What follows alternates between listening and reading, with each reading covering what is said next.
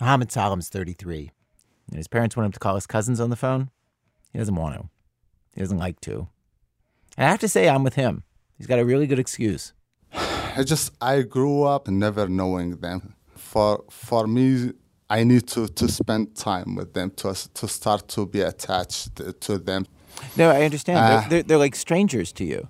Yes, exactly. You never got to know any of those relatives because Morocco built a wall 1,700 miles long across the desert. It's actually several walls of piled up sand, plus ditches in between the walls, plus barbed wire, plus reportedly 7 million landmines, plus 120,000 soldiers, separating the rest of his family, who were in Western Sahara, from the place where Mohammed Salam was born and still lives today. A massive refugee settlement with an estimated 165,000 people in it on the other side of the wall. So he has all these cousins from eight aunts and uncles and I never met them. I, there is nothing common. We haven't shared anything. I, I know their names and I know I have a relative, but. That must be so frustrating for your parents. all, all, all the time they try to get me to call them and talk to them, but what should we talk about and what do we have like in common that we can talk about if we like finish the initial greeting and that's i I like I feel guilty about it and bad about it, but it's just you know I don't know what to do about it. Not that his parents get this.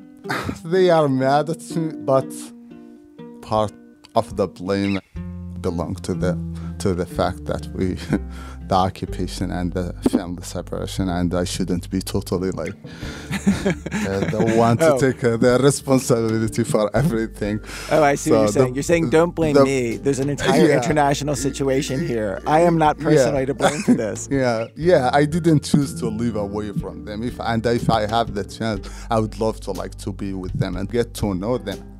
In fact, the wall between the refugee camp where he's lived his life and the area where his family's from, where he says they belong, that wall is the central fact of his life, the rock on which everything else is built. If the wall weren't there, instead of his current life, where he spends his days doing politics, trying to draw the world's attention to the situation his people are in. I for sure would have nothing to do with politics, and uh, and I wish uh, I had the option and the choice to care about silly things that the rest of the people. Uh, I love swimming and I have done it just like three or four times. Once when I was a child. Yeah. And there's no place to swim in the refugee camp. No, no, no, no, no, no, no. There is, there isn't. There's a 1,700 mile wall between him and the ocean. When somebody builds a wall, we readjust our lives around that wall. So, just tell us what you're doing here. I'm just just closing main gate until tomorrow morning. So what's this gate made of? What do you think? What is that? Steel? Yeah. With big spikes on the top? In Belfast, Northern Ireland, it's been 20 years since peace was declared between Protestants and Catholics, but there are still these tall walls, some of them 50 feet high, that separate their neighborhoods, with a few gates that allow traffic and pedestrians through. At 6:30 at night, the guard is closing the Northumberland gate for the evening. It'll reopen at 6:30 in the morning. Producer Connor Garrett talked to him. You're just waving people through. You can see people are rushing before before they close yeah. up for the day. I could I could actually time them.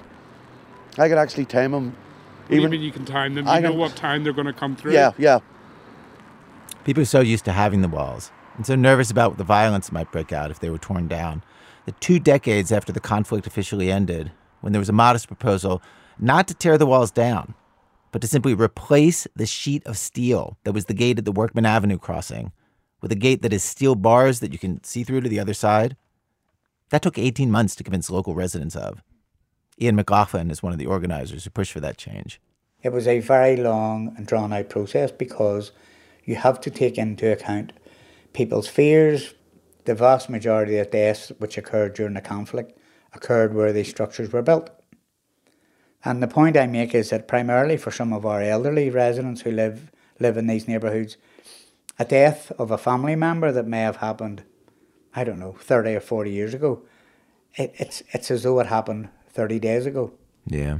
So any conversation or any suggestion of of you know a removal of that structure, it actually to this day traumatizes these families.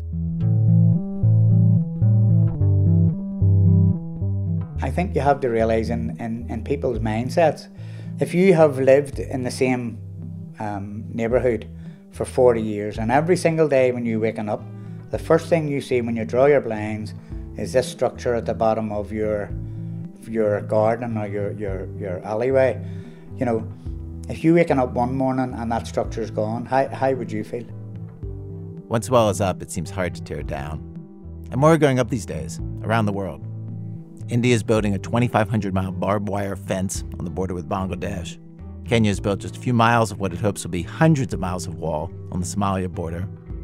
Israel had 300 miles of walls between itself and the West Bank, and then added another 245 miles on the border with Egypt in 2013. The main reason walls are growing up around the world right now is to stop unwanted immigrants. That's the reason for the wall that was just finished between Turkey and Syria, which is nearly 500 miles long. It's there to block terrorists and Syrian refugees. Journalist Maya Otfoy talked to me from Kilis. We are at the border gates every Syrian who you speak to who has managed to cross the wall speaks about having been shot at, um, either with rubber bullets or with real bullets. And Syrians have been killed, yes. Stopping immigrants, of course, is the reason for the wall that President Trump wants to build on the Mexican border, the one he shut down the government over. Look at all of the countries that have walls, and they work 100%. A wall is a wall. That was at his cabinet meeting this week. In San Diego last year, he inspected prototypes of different walls for the border. The round piece that you see up here, or you see more clearly back there, the larger it is, the better it is because it's very hard to get over the top. These are like professional mountain climbers. They're incredible climbers. They can't climb some of these walls. Some of them they can. Those are the walls we're not using. Stopping immigrants is the reason that Norway just built a wall that is a measly 650 feet long at the very tippy top of Norway at the Russian border. I talked to the mayor of the town on the Norwegian side of that border, Mayor Rune Rafaelsen of the town of Kirkenes. Can you see Russia from your house? Uh, not from my house, no. So, but from my cabin, I can see Russia. yeah. If I can just talk to the liberals in our audience for a second. I know when you guys think of the Scandinavian governments, they seem so competent and functional with their, you know, universal health care and their broad social safety nets. And I just want to say perhaps it will be comforting to you to hear that this particular project was just as bumbling as anything we do here in the United States. They built their fence a full year after migrants had already stopped trying to cross that particular border. So there were no migrants to stop. They accidentally started construction too close to the Russian border, then had to tear it down and move it back a foot and a half. And they built their fence right next to a fence that Russia already had at the very same border a way more effective fence that stretches 120 miles. Remember, the Norwegian fence is only 650 feet long. As the mayor pointed out, refugees would be able to simply walk around a fence that is that short. So why build it? Uh, because the government wanted to do uh, something, say that we are building walls. Uh, maybe it was, was inspired by Mr. Trump and the walls uh, to Mexico. I don't know. So it's it's it's just a, a, a symbol, and it has no effect regarding protecting Norway from refugees at all. So people are laughing at it. Wait, I still feel confused. If there's already a fence on the Russian side, why would there need to be a second fence? Yeah, yeah, I agree. You have to need to, to ask the Norwegian Prime Minister about that. I, I don't understand why they, have built this fence. It's uh, it's uh, very very odd and very comic. A wall apparently just has its own gravitational pull that warps the logic of the world around it. And once a wall is up, and is a fact on the landscape. It alters the human behavior on either side of it. At that point, it's like we accommodate the wall, and definitely not the other way around. We are the ivy that grows on it, it is the unmovable object. Today on our program, as our government fights over whether or not to build a big, beautiful wall that apparently Mexico is not going to pay for, we have stories about people and walls all over the globe. We hear about kids who use a border wall as a tool in their family relationships people who devote themselves to conquering walls, and a wall that supposedly can only be seen from one side and not the other. No kidding. From WBEZ Chicago, it's This American Life. I'm Ira Glass. Stay with us.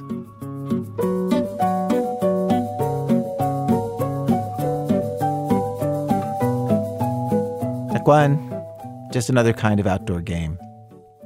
So when we were looking at border walls and fences around the world, one in particular stood out to us because, like If there were ever a place where you think you could build a physical barrier between two places and have it work, this would be the place.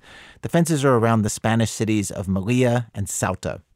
Now, the interesting thing about these Spanish cities is they are actually in Africa, right on the northern coast of Africa, right there on the mainland, right on the edge of the water, in what would otherwise be the country of Morocco. There are these two little dots, two cities that are officially part of Spain. Ceuta and Melilla are both very small. Ceuta is about seven square miles, Melilla is less than five square miles. And if you can make it into either of these cities from the rest of Africa, you're on European soil. You can try to claim asylum or find some other way to stay and live in Europe. But the Spanish government, with the assistance of the Moroccan government, has built a very impressive barrier. Around Ceuta, there are two layers of fencing, almost 20 feet high, with razor wire on the top. Around Melilla, there are four fences and a trench, basically a moat without water in it. It's two meters deep, also infrared cameras, and of course, guards. And what has happened is that this has created a perverse and pretty dangerous obstacle course. Because, of course, people try to storm the barrier, sometimes in huge groups, trying to get through it all at once, any way they can.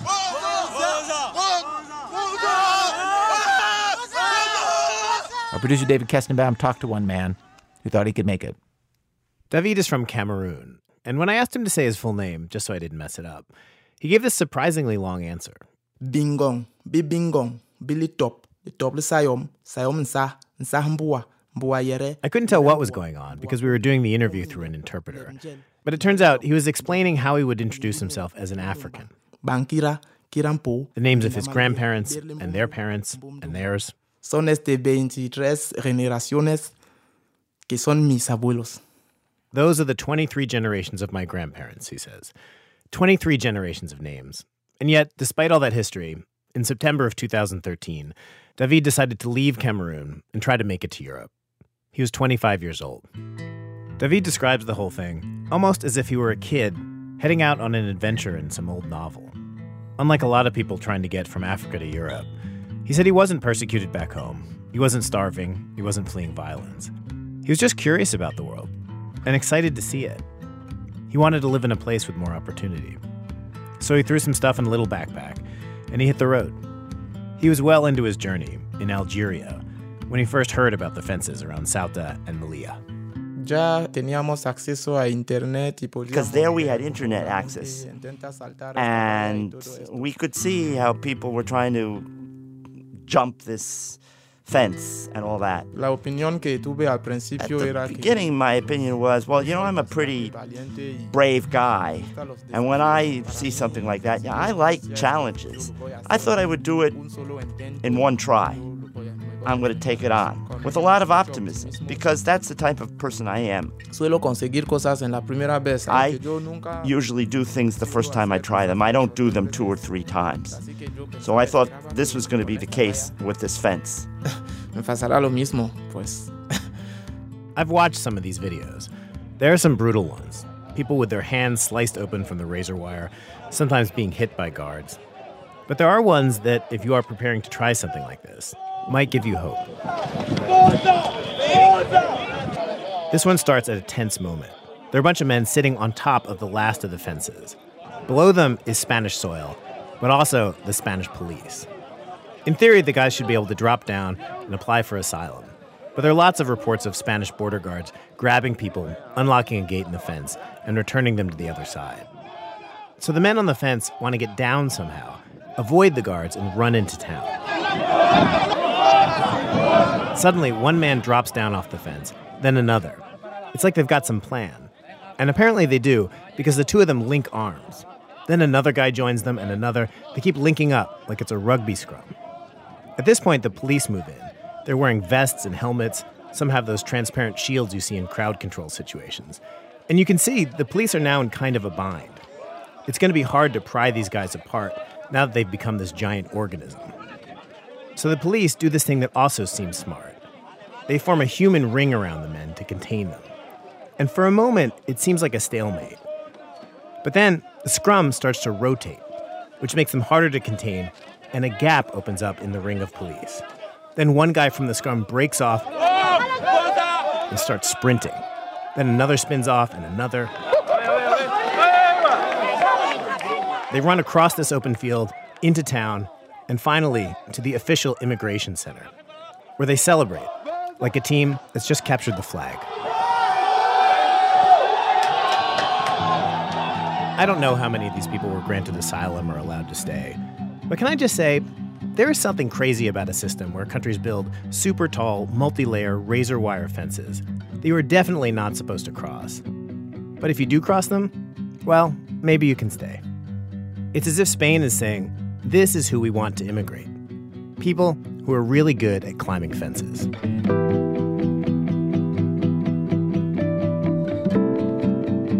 David figured he had a pretty good chance of getting over the fences. He was young, he felt strong. He saw them up close soon after he got to Morocco. He made his way to this forest where he heard people camped out before attempting to cross. You could see Melilla from there, this piece of Europe, surrounded by fencing. They said to me, Look, over there, that's Melilla. In the woods, there was this whole community of people. They'd organized themselves by country. There was a group from Mali and Gambia, Guinea, and one from his country, Cameroon. He slept with them that night. Esta noche hubo una gran lluvia. And that night, it really rained. And since I was new, I didn't have any place to sleep, and I didn't have any place to hide from all the water that was falling out of the sky. The next night, David and a small group he'd been traveling with went to check out the fences. But David said they didn't really know what they were doing. When they got there, they saw Moroccan border guards. David and the others figured, well, we'll just wait till they move. But hours went by. They waited until 2 a.m. But always, there were guards.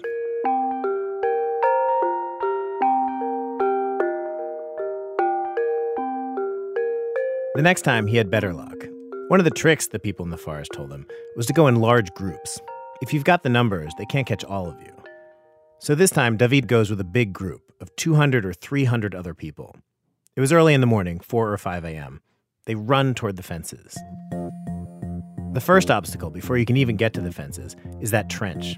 It's pretty deep, David says. He drops down into it okay, but getting out is hard. It's like six or seven feet straight up. He says everyone kind of helps each other. One person gets up, then pulls the next one up. Intentar salirme de ahí. I, I tried to get out of there, and I there were uh, Moroccan military people who were throwing stones, and there was a lot of noise, and people were moving around, and there was blood, uh, and it was difficult to get out. Empezar a subir, a subir, subir y hasta ir al otro lado. And then I was climbing up the other side, and then I climbed up the first barrier and I got to the second barrier and then I said, okay, I finished that. I'm going to go to the third barrier. I don't know how to express it, but it was it was something strange. I was thinking, I'm going to do it. Then I thought, I can't do it. And then I was doing it. So I said, well, this is how it's done. I'm doing it. I'm doing it. But I, I, I don't know how to express it. That's the truth. La verdad. Did it feel like a crazy sport? Ah, sí. Yeah, exactly. That's exactly what it is. The way you put it. Un deporte extraño. It was a weird sport.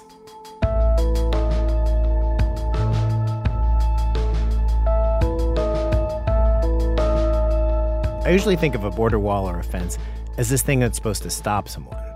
But as David was discovering, that's not how these things are actually designed. His opponents had a strategy too. The Melilla border is an example of something called defense in depth. In the US, it's used around nuclear facilities. The idea is to have many layers. Each can be beat, but they slow you down enough so that before you can get to the other side, the guards are there. In this case, to pick you up and send you back to start. That's what happened to David that day. The guards got him before he could clear the final fence, and they sent him back to Morocco. He was frustrated, but also felt kind of good. He'd made it to the third fence on his first try. David returned to the camps in the forest, which he says was okay, but I think it's not what a lot of people would call okay. They had to dig around in trash cans for food, and sometimes after they'd gone to sleep, the Moroccan police would come and chase them out, destroy what they'd set up.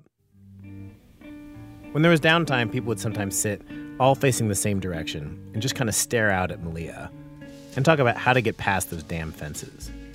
There were rules that had been passed down by people who'd gone before them, with the goal of not making things harder for the next people trying to cross. One of the rules was no weapons. Another, no cutting the fence. se decía que no es una buena estrategia. We decided that it wasn't a good strategy because at the end of the day, our goal was to be accepted by the Spaniards on the other side. So we didn't want to use knives and we couldn't cut the fence. They tried over and over, but it seemed impossible to beat the guards. They had cameras that could see at night and helicopters. David met people who had been living in the forest for four or five years who still had never made it to Europe. David checked out the fences around Ceuta, the other city. But again, no luck. He tried 20 times, 30 times, a year passed. At some point, it started to feel kind of crazy that this is what his life had become trying to get over this barrier to this little piece of land. Me parecía también absurdo en algunos There were times when it did appear absurd to me. Why am I doing this? What good is this? Especially when I experienced a failure. And I thought about just abandoning everything and I would cry. Cuando descansas dos días o tres días. But then, you know, you rest up two or three days and once again you think in optimistic fashion. And I got my, my energy back. I wondered what all this looked like from the other side of the fence. To live in one of these cities five or seven square miles in size, with fences around it, where in some years you get people rushing up every few weeks. This whole mass of people outside trying to get in. There's this one photo from the Spanish side of two people playing golf. They're standing on this lush green fairway, palm trees. One of them, a woman, is teeing off in a bright white golf outfit. And right behind them, there's the fence. And on top of the fence, about a dozen people straddling it. I couldn't find any surveys of how people in the towns felt about the fences, but one journalist who lives in Melilla told me that photo is kind of the way it is for a lot of people. They're used to it now. When the fences started being built in the 90s, some people thought they were ugly or sad. But then the fences became something else. They became invisible.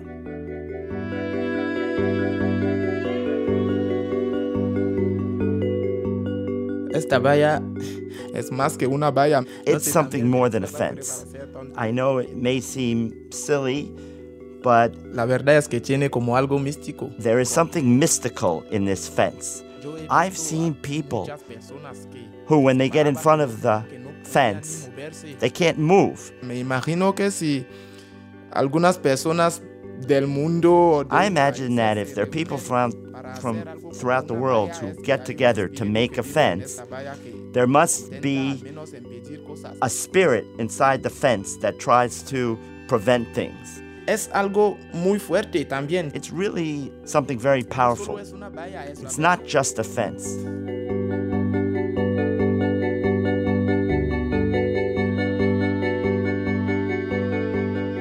Even a fence with a spirit in it is still a fence. And as with a lot of fences, if you follow them far enough, there is a place where they end. Melilla and Ceuta are not totally surrounded. They're on the coast, and where the fences hit the water, they stop. They go out a ways into the water, but then stop. These places, of course, are very heavily guarded.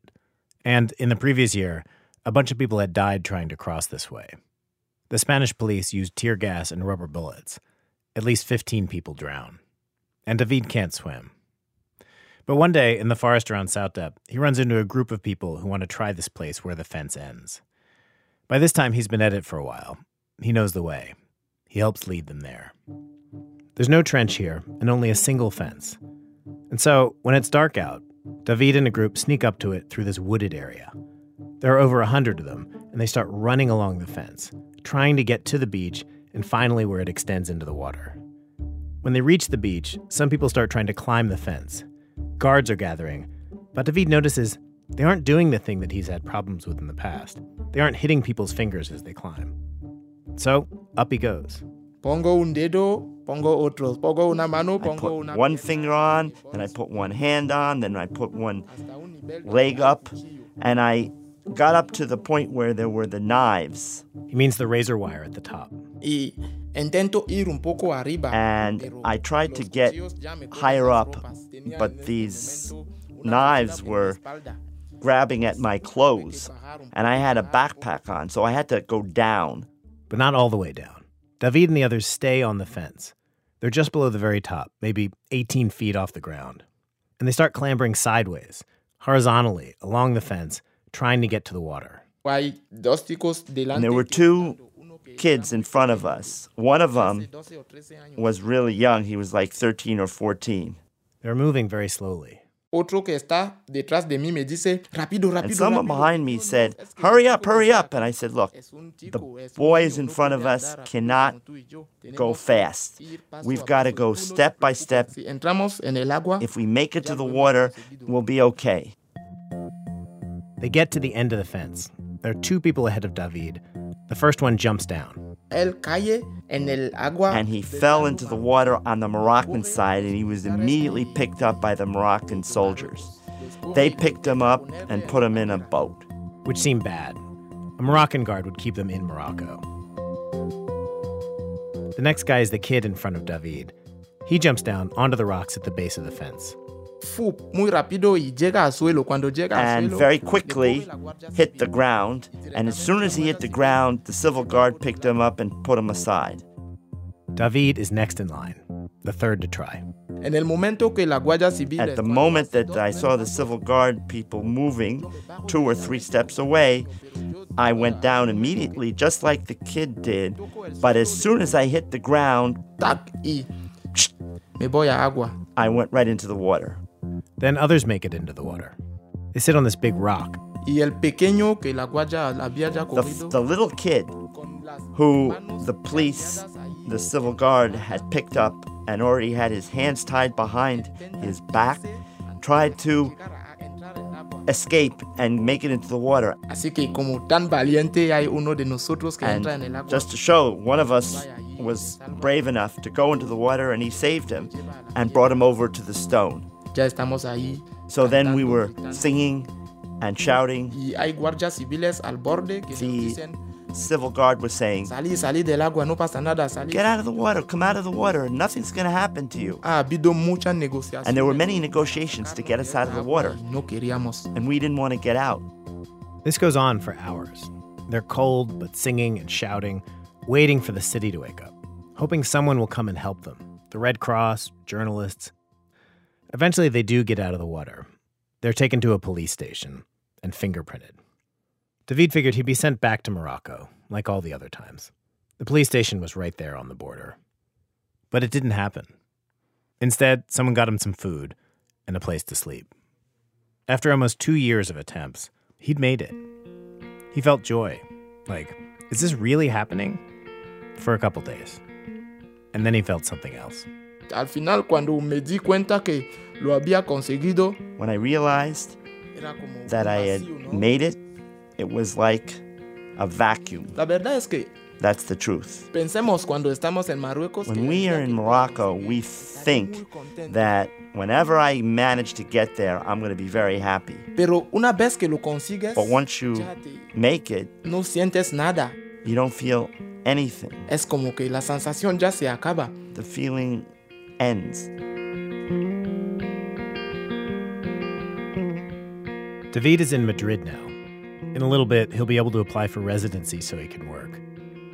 After almost two years thinking about the fence, he doesn't anymore. It was just a barrier, one among many.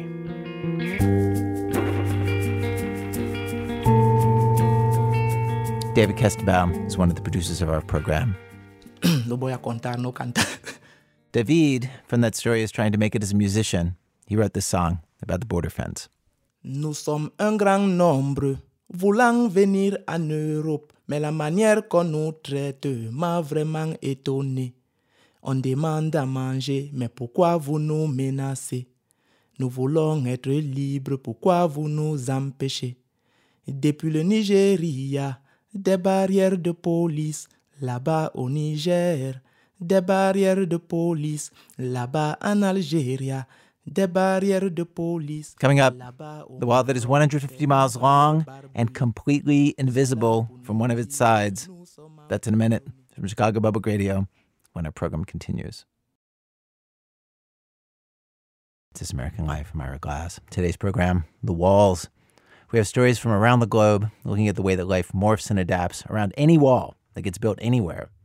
A version of today's program was first broadcast last year, but we thought we would update and bring it back with our government shut down over a wall.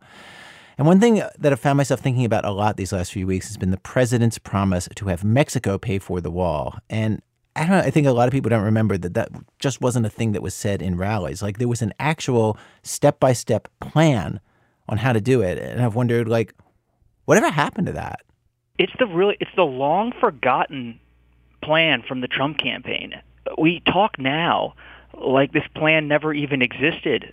This is Robert Costa, national political reporter for the Washington Post. He says that when he and Bob Woodward asked then candidate Trump in 2016 for details about exactly how he would pay for his wall, to their surprise, two days later, they got this step by step memo outlining how it would happen, written, he says, by Stephen Miller, now one of the president's top aides this is something that the Trump campaign was under intense pressure uh, during the primary season to prove that in some way it had a serious proposal for getting Mexico to pay for the wall.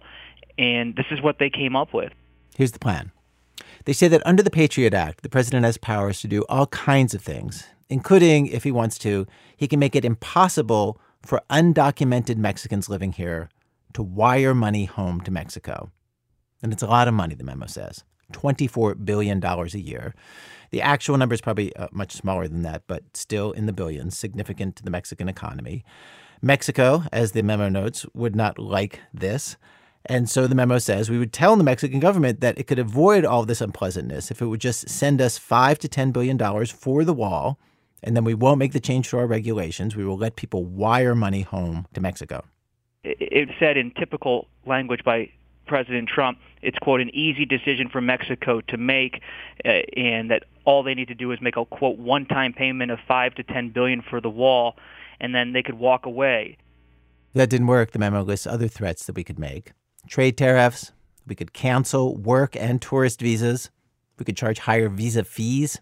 All with the idea that this would force Mexico to cough up billions for the wall. Do we know if they tried to do any of this once they got into office? We're at, we're actually poking around about that at the Washington Post.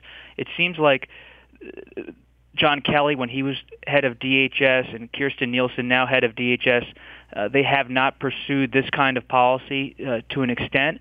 But the idea that it's floating around in Trump circles remains. Bannon always would hover it out there in 2017 when he was in the White House as something that would maybe be brought up, and it could still be brought up. He believes he has sweeping executive authority to do this sort of thing.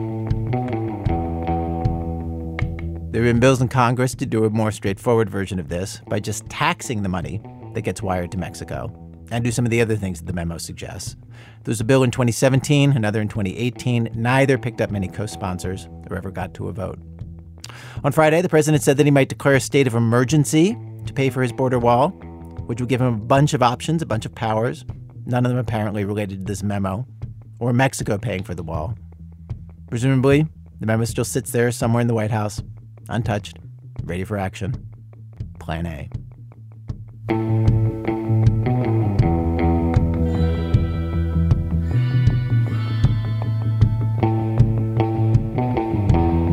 Act two. No one has seen them made or heard them made. Of all the walls all over the world that we learned about for today's program, this next one is the most mysterious. A wall that may or may not even exist. Brian Reed looked into it. I read about this possible wall in a blog post.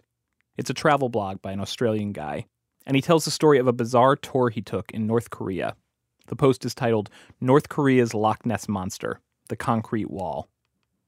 For decades, the North Korean government has complained about the huge concrete wall that divides North and South Korea, a wall it claims that South Korea put up at the urging of the United States as a permanent barrier to reunification. A wall that's been a source of anger for the North Koreans for years. For them, it's a symbol of the duplicity and bad will of South Korea. One peculiar thing about this wall, though North Korea says it can only be seen from the northern side, that you can't see it from the south. It also doesn't show up on Google Earth or satellite images. But in North Korea, there's a place where tourists can go see it.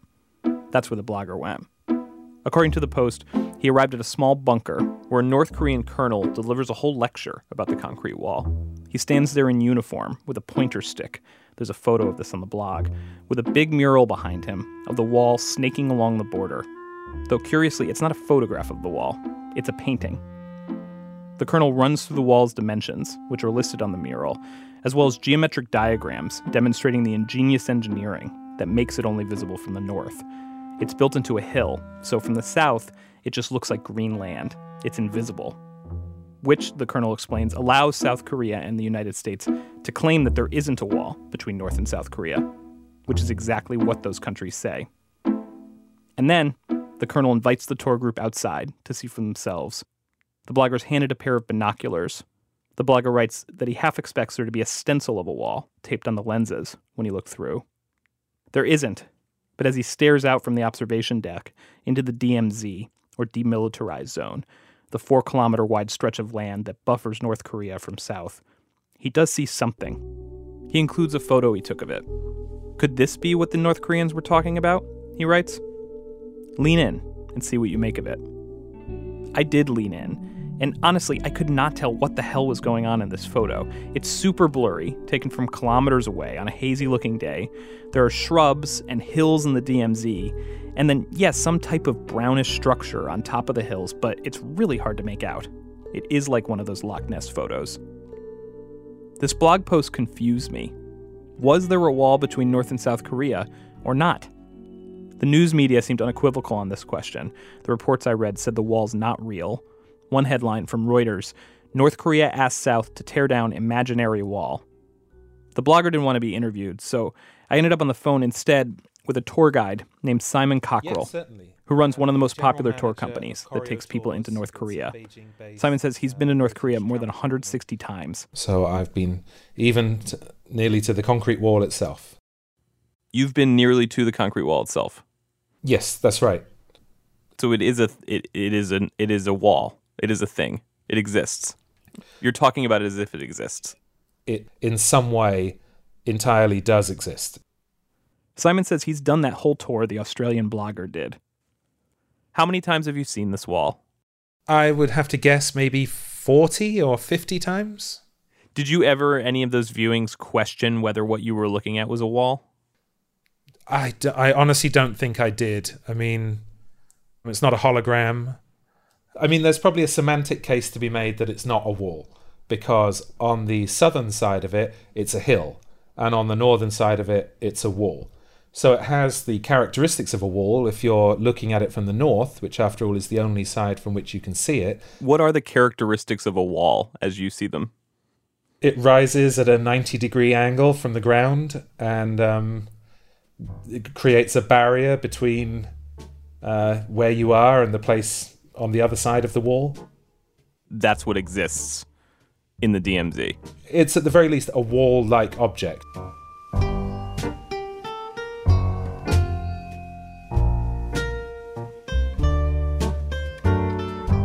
There's a headline I want to read you from a journalist, John Herskovitz, who was based in Seoul for years and followed North Korea. I know John Herskovitz. Oh, you know John. Okay. He wrote this article, I believe this is back in like 2007, in Reuters. The headline is One of the greatest hindrances to tearing down the wall is that it doesn't exist. Mhm. What do you make of that headline? It's poetic. It sounds good. It's just not true. Really? So it's just straight up not true in your eyes? Uh, It's not really in my eyes. It's sort of manifestly untrue. Yeah, John is 100% wrong about that.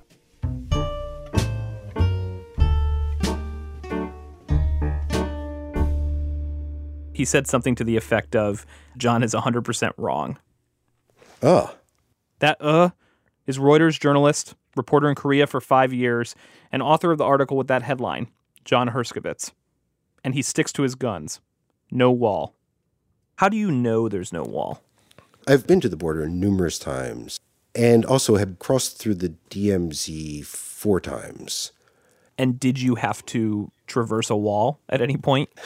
No, the um, I had to go through some razor wire and uh, boom gates, but um, there was no wall to traverse.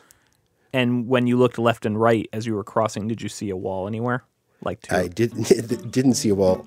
There, there is no wall.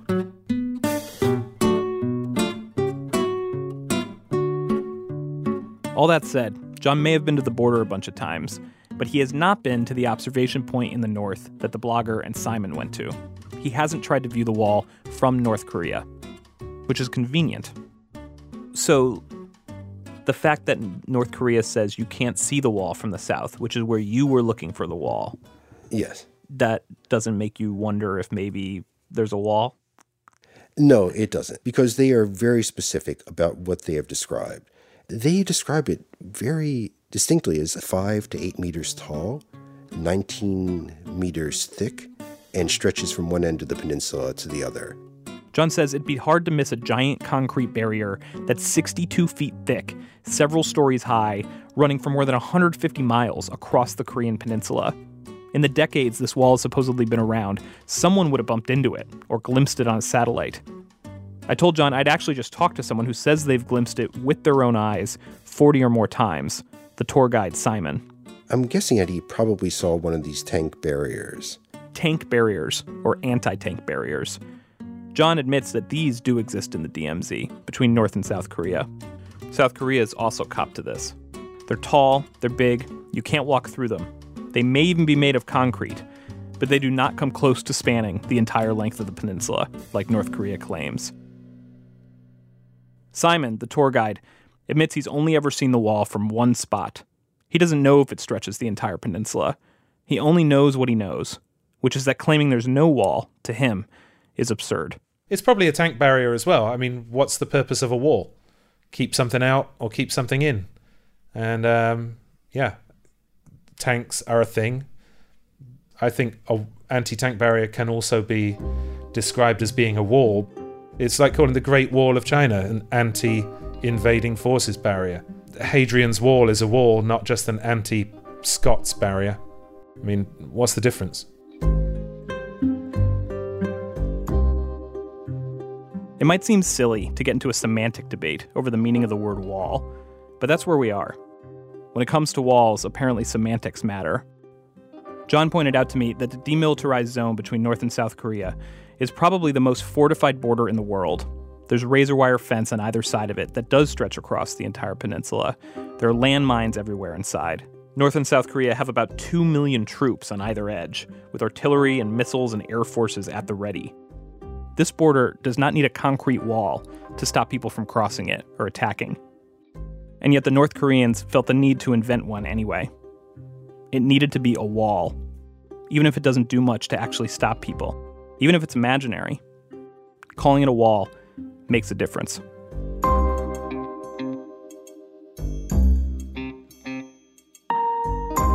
Brian Reed is the senior producer of our program and the host of the podcast S Town.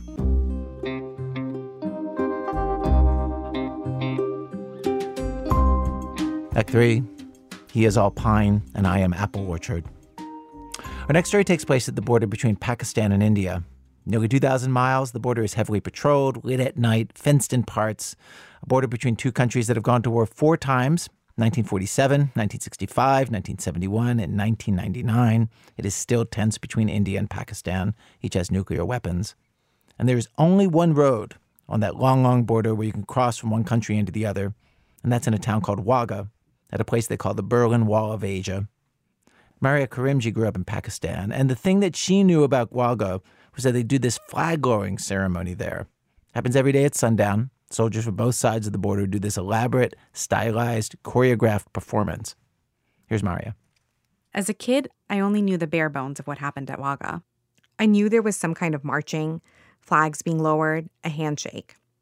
It's the handshake, the idea of the handshake that got me. An Indian soldier walks right up to the border and shakes a Pakistani soldier's hand. I loved it. It seemed so sweet. I'd always liked it whenever there was anything on TV showing our two countries getting along.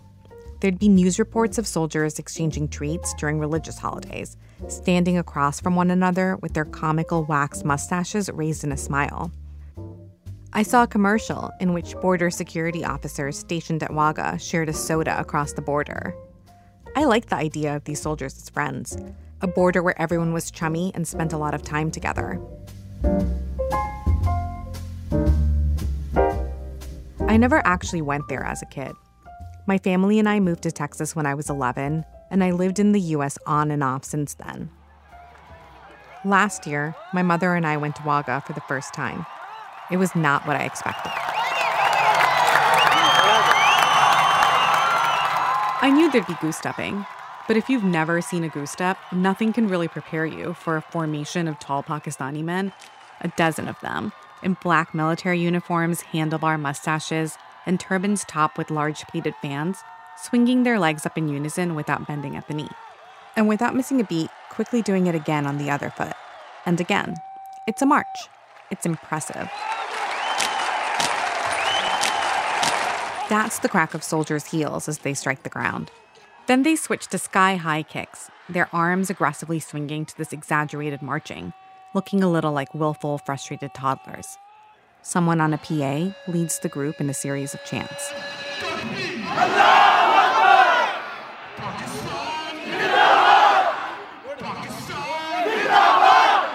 The gates to the Indian side were closed, but over there, I know, the Indian soldiers were doing the same choreography same goose steps, same high kicks. They also look nearly identical to Pakistan soldiers. Military uniforms and shiny black boots, the turban hats. The two sides rehearsed together. I like to picture that. Them learning the steps, one Indian soldier asking a Pakistani soldier to go over the ending one more time, another showing off a new stretch he learned to loosen up his glutes a frustrated stage manager counting angrily. Five, six, seven, eight, pan, che, sat, at.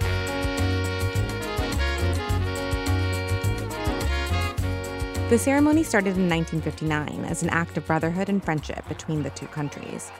And before visiting, I assumed that people came here to celebrate that. But in reality, the petty rivalries between the countries play out right in front of you. Pakistan recruits their tallest, brawniest men soldiers that are six feet or taller in a country where the average height for men is 5'5. Pakistan pays their soldiers extra for staying in shape. India just doesn't seem to care that much. Their soldiers look scrawny by comparison. At the same time, India seems like it can't resist showing off that it's the wealthier country. They built a majestic stadium that seats 15,000. It towers over everything, the whole ceremony, no matter which side you are sitting on. On the Pakistan side, it's way smaller rows of little plastic seats surrounded by concrete steps. But what surprised me most at Wagah, there was an aggression I hadn't expected. It seemed like everyone was there to hate on India. The energy was frantic and hostile. People shook their fists at the Indians across from them. Allah! Allah! Allah! The crowd was intense, shouting things like Allah is great and long live Pakistan.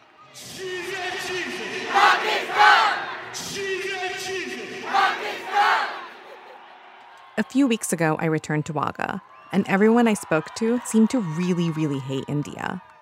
The mom, whose kids wanted ice cream, the teenager dressed in pink, the ex military man and his wife. They told me they'd come out to show their national pride and to teach their kids about history, but they also went on in great detail with these crackpot conspiracy theories. Like the Taliban are actually Indians, or that India continues to attack Pakistan across the Kashmir border unprovoked or that India was working stealthily to destabilize the government from the inside. I felt dumb. I hadn't realized the extent of the hate and hostility that people still feel towards India. I told people, personally, I don't feel deeply about India. And I definitely don't think of India as an enemy. Almost everyone said that's because I'm too Western, and I didn't really know how it was in Pakistan. I couldn't possibly understand. Here at the border, it felt like my country, Pakistan, the underdog, was giving the middle finger to our neighboring country. And maybe India was no better. A Pakistani friend who visited the India side of the ceremony said he cried when he realized just how much the Indians hated the Pakistanis. Let's rape their sisters, he overheard an Indian spectator yelling. It's like if people from all over the United States and Mexico, full of anger, were to travel to the border between El Paso and Juarez to sit in some bleachers and face off, both shouting insults and screaming, I'm better than you!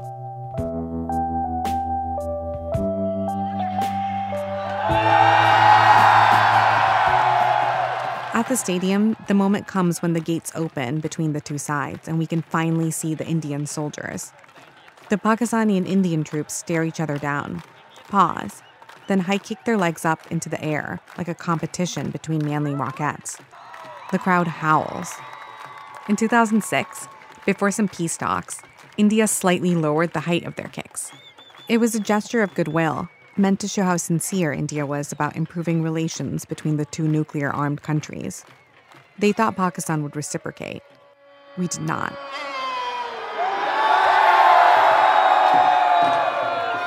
Finally, Pakistan and India lower their respective flags for the night. Bugles play.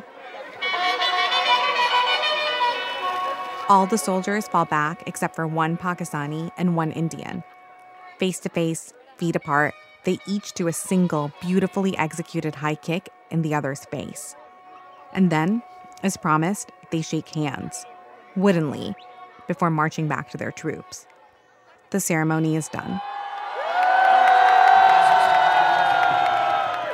I will say, the handshake, I was glad to see it. I found it surprisingly moving in spite of my surroundings. I wondered if I was the only one who felt that way. In the weeks since I went, I've thought a lot about how much emotion I saw pour out of people at Wagah. There's lots to be frustrated about in Pakistan. There's sectarian violence almost every single day. Politicians are nicknamed for how corrupt they are water is increasingly scarce. Police often don't follow up on crimes. The rich avoid paying taxes. You can't fight injustice through the legal system. At Wagah, the single spot on the giant line that made Pakistan exist as a country, you can at least yell with some ferocity. Maybe it is a way to show your love for Pakistan. But I suspect a lot of the appeal is simply that you can yell.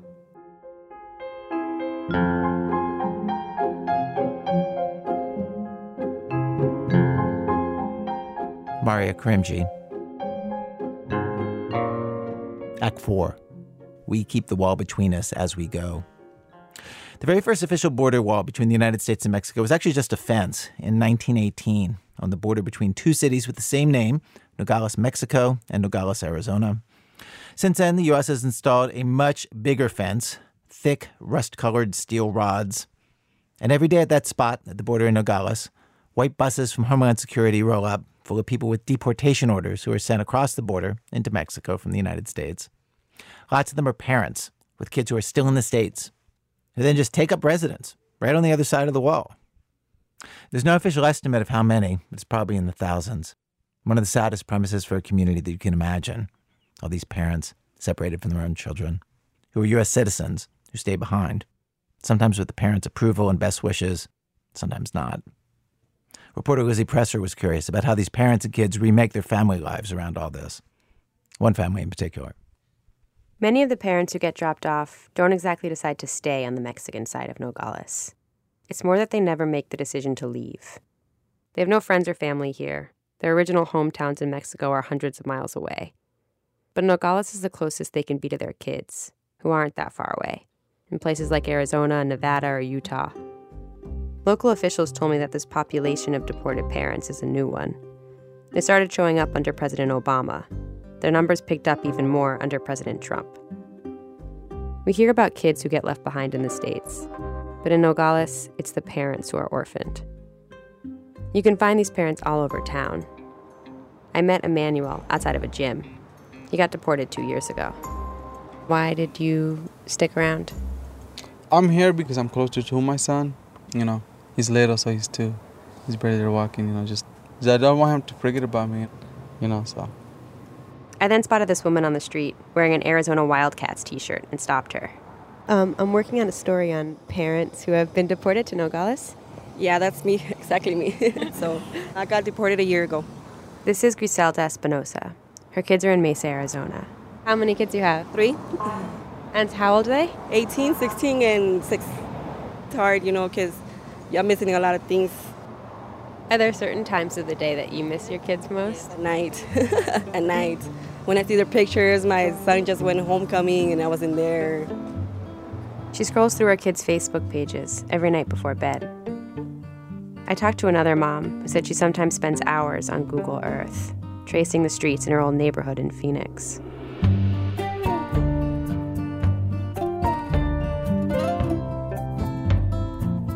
Met parents all over the city.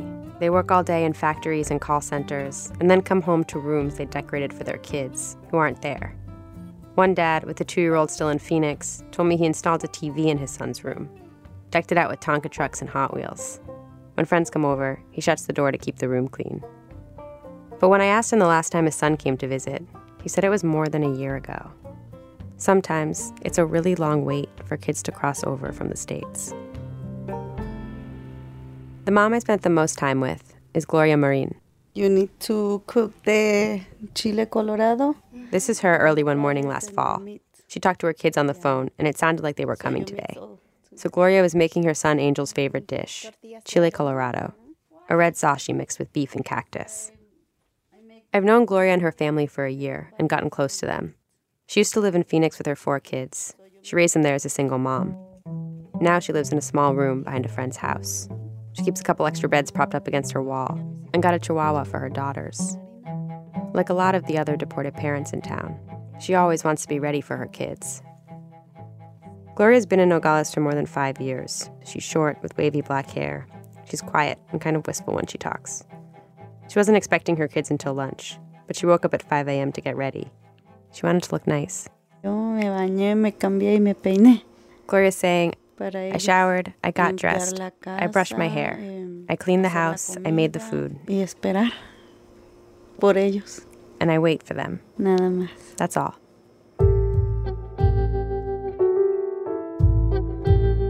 Gloria and her kids spent all their time together when they were in Phoenix. They did Friday movie nights, took camping trips, sold toys together at a swap meet on the weekends to make extra money. And then one day, back in 2010, Gloria got arrested while her kids were at school. She'd been working as a housekeeper for a couple months when her boss got charged with running drop houses, places where undocumented immigrants spend the night after crossing the border. The prosecutors charged Gloria as an accomplice. She says she knew nothing about her boss's work, but she spent two years in prison. And then, since she wasn't documented, she was deported. During that time, her kids' lives started to unravel. The youngest was seven and the oldest 15. Her kids were split up and put into foster care. They could rarely talk to their mom or to each other. Gloria spent her first year in Nogales trying to regain custody of her kids. But by the time she could convince Arizona's family court, only Gloria's youngest, who was 10, ended up joining her for a little. The others had been through hell, and they felt estranged from their mom. It'd been three years since they all lived together. Also, they didn't know Mexico, and they were scared to move there. They were U.S. citizens whose lives were in Phoenix, three hours away. Pues yo cuando estaba mm, joven y mis hijos estaban chiquitos, yo pensaba que yo no iba a poder vivir sin ellos. Gloria told me when I was que iba a young and my kids were little. I thought that I could never live without them. I never thought that one day they'd grow up and I'd be far away from them. Pero tienes que aprender a vivir así. But you have to learn how to live like this. Es ah, como una pues esperanza y It's like a hope. It's the hope that any moment they'll say, Mom, I'm going over, and I'll be here waiting for them. siento nervios y sentada. I'm always just sitting around nervously, just waiting. I always await their visits, like thinking that at any minute they'll come. Cualquier rato van a venir But they never really plan anything. porque nunca programan ellos nada.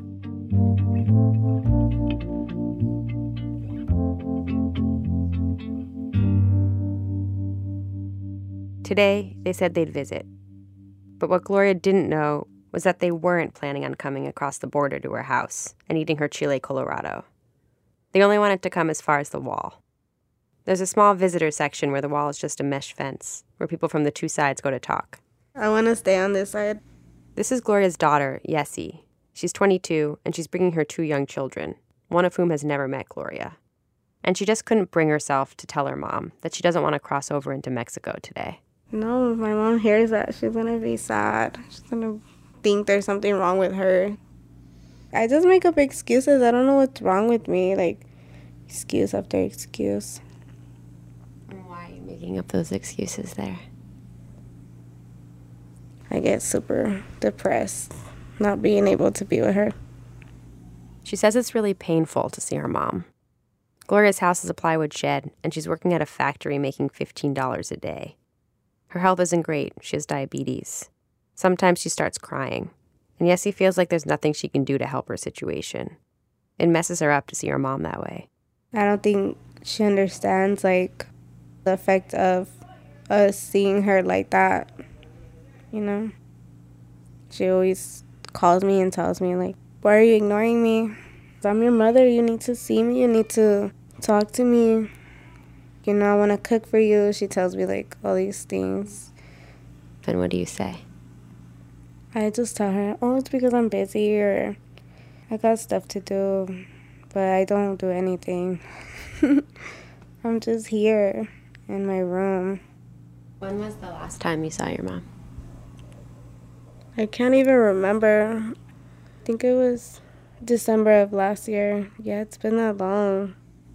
And that was at the wall. Yessie hasn't crossed over to visit her mother's house since 2014. It's not that she doesn't love her mom. They talk on the phone, text, send each other cute emojis. But in the past, when Yessie's gone to see her mom, she's left her ID at home on purpose, then told her mom it was an accident. That way, crossing wasn't an option. She could only meet Gloria at the wall and talk there. She wouldn't have to see her at her house. It just wasn't as intense. The wall is helpful for Yessie. It helps her keep some emotional distance.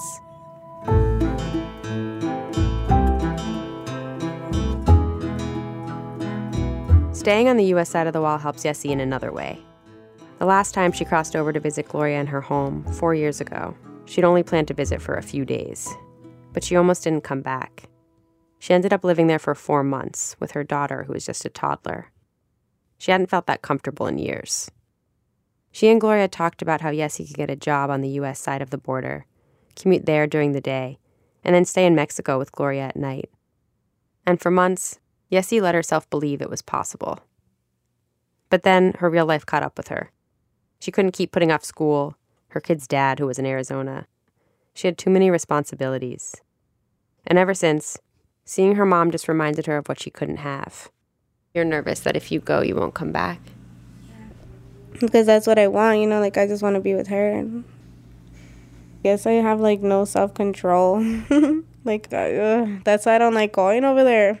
But have you ever thought about just saying to her, like, it's hard for me to come because I miss you too much? How do you tell the person that you love the most in this world, like, I don't want to see you because I come home and I'm not the same because of you, you know, like, you don't want to tell her that. Her little brother, Angel, is also ambivalent about seeing their mom. And today, he plans to stay on the U.S. side of the fence with Yessie. I get butterflies Cause like I feel nervous. It's like I'm meeting a whole different person. Um, even though I know her. Um, I just I, I don't know, I just sometimes feel like sometimes feel like I'm a stranger to her and sometimes she's a stranger to me. Angel's 18 now. He was 10 when Gloria was picked up. And in those 8 years, Gloria's changed a lot. In prison, Gloria became really religious. Now she goes to Mass three times each week, and she's always talking to Angel and Yessie about God, reading them passages from the Bible. She used to stroll into school to pick them up in ripped Guess jeans and a big perm. At home, she'd blast Madonna and Michael Jackson while they cleaned the house together. Now, she wears long dresses and church lady shoes. She's reserved. Angel's kind of a goof, and he used to crack his mom up all the time. But now he says she's lost her sense of humor. He feels like he can't be himself around her. I'll make fun of people just to be like, yo, that guy gets a bald head. You can see your future, and like it's like a magic ball. And she'll be like, don't make fun of that person. You know, they have issues too. I'm like, mom, I'm just trying to make you laugh, but okay. If you're just gonna continue to be like that with me, then like, why should we even speak? Like, cause I don't want to feel that vibe with my own mother. You feel like she used to appreciate this part of you. I think so. Yeah. So. Angel and Yessie both can't let go of the way their mom used to be back in Phoenix. Yessie wants her to act more like a mom, to fake that she's happy even when she's not, to tell her what to do. Of course, they have practical reasons for not visiting. They don't have much money for bus tickets. Yessie's kids need her attention. It's easy to blame it on that stuff and not talk about the rest of it. Though it's hard not to feel guilty. Sometimes I feel like my mom feels that we don't love her. Do you feel like your love for your mom now is the same as it was before she left? I really don't know what it is right now. with my mom. She tells me she loves me. I tell her, I love you too, mom. Like, what do you feel? Nothing. Is that scary? No, it's just a feeling that you feel, like when you're just too deep into something that you just can't get out of, or you feel you can't get out of. Angel's not completely disconnected from Gloria, though. He's discovered that she has a very specific physical effect on him that no one else has. After Gloria was arrested, Angel stopped being able to sleep through the night. But when he visited her at her home in Nogales for the first time, Gloria lay down next to him. At the time, he was just 14. I instantly fell asleep because she was like rubbing my head. I just like knocked out quick. Had you not had that since she'd been arrested? That was like the best decent sleep. Like, like I would compare it to the last time I was like in the fetus, bro. Like just chilling, just going, just sleeping. You know, I had no thoughts, no negative thoughts. No, I had I didn't have to worry about bills. No, nothing. Sounds like very good sleep to me.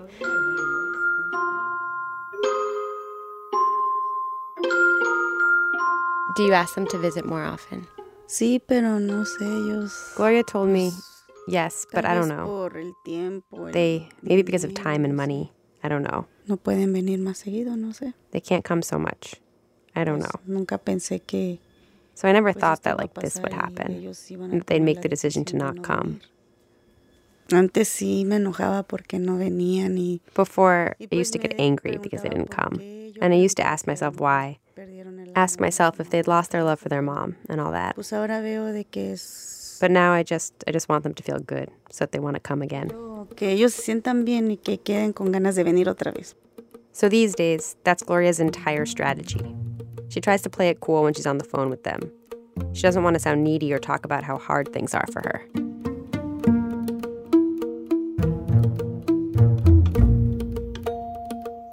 In the morning, back in Phoenix, Yessie put on full makeup.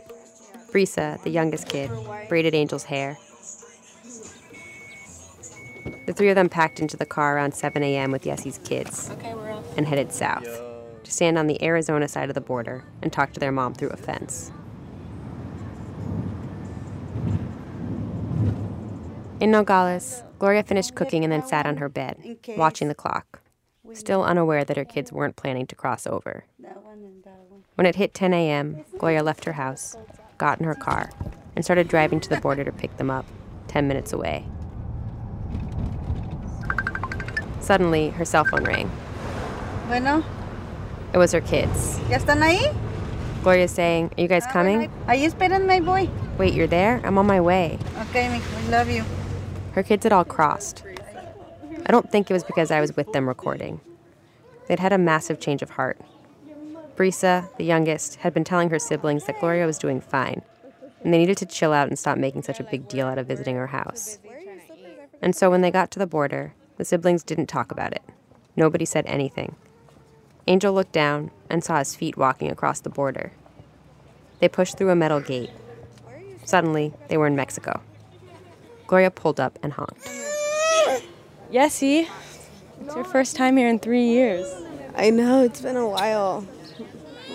Yessie went to hug her. She told her mom that her hair smelled good. Everyone kissed each other and piled into the car.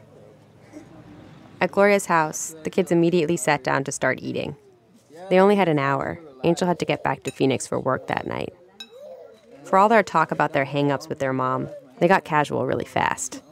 Yessie's bodysuit was bothering her, so she unsnapped it and let the flaps hang loose. Angel was trying to learn how to say burp in Spanish. Is it eruta or eruta? Gloria wasn't eating. She was just watching them. She had this dreamy smile on her face. This was the first time they'd all sat around a table together since 2010. After lunch, they all climbed into Gloria's bed, insisting they had food comas. But really, they just wanted an excuse to cuddle with their mom. Angel curled up. He's about five feet, 90 pounds. He'd insisted on wearing a baggy sweatshirt that day so he didn't look too skinny. Gloria started rubbing his head. It was like a magic trick. But if my mom rubs my head and I'm sleeping, it's already over. Angel closed his eyes, and then it was time to leave. Yessie and her kids stayed behind with Gloria, but just for three extra days this time. They talked again about living together in Mexico. Yessie told her she'd move down there in a month or so. She'd buy Gloria a plot of land with a small house, just big enough for the whole family. Yessie told me it made them both happy, just saying all those things. Even though she knew and her mom knew that it wasn't going to happen. And for the first time, that was okay.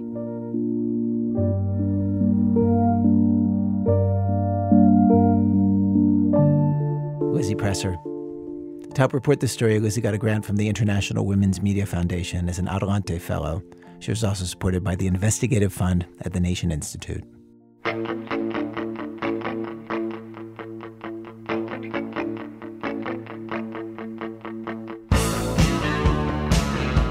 the blue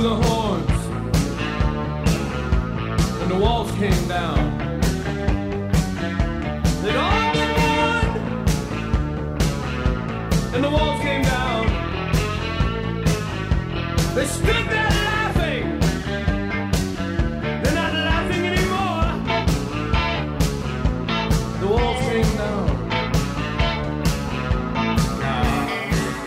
Our program is produced today by David Kestenbaum and Louis Sullivan.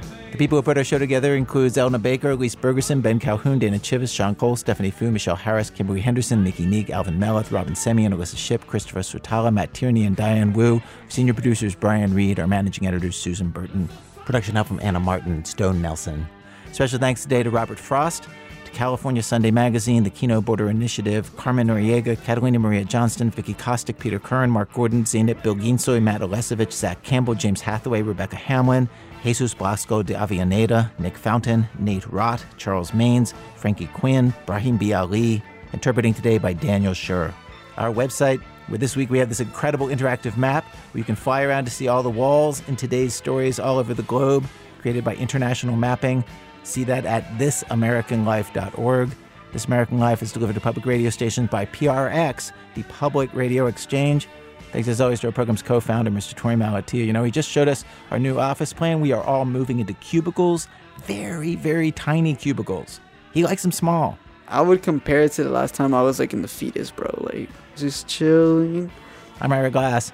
Back next week with more stories of this American life.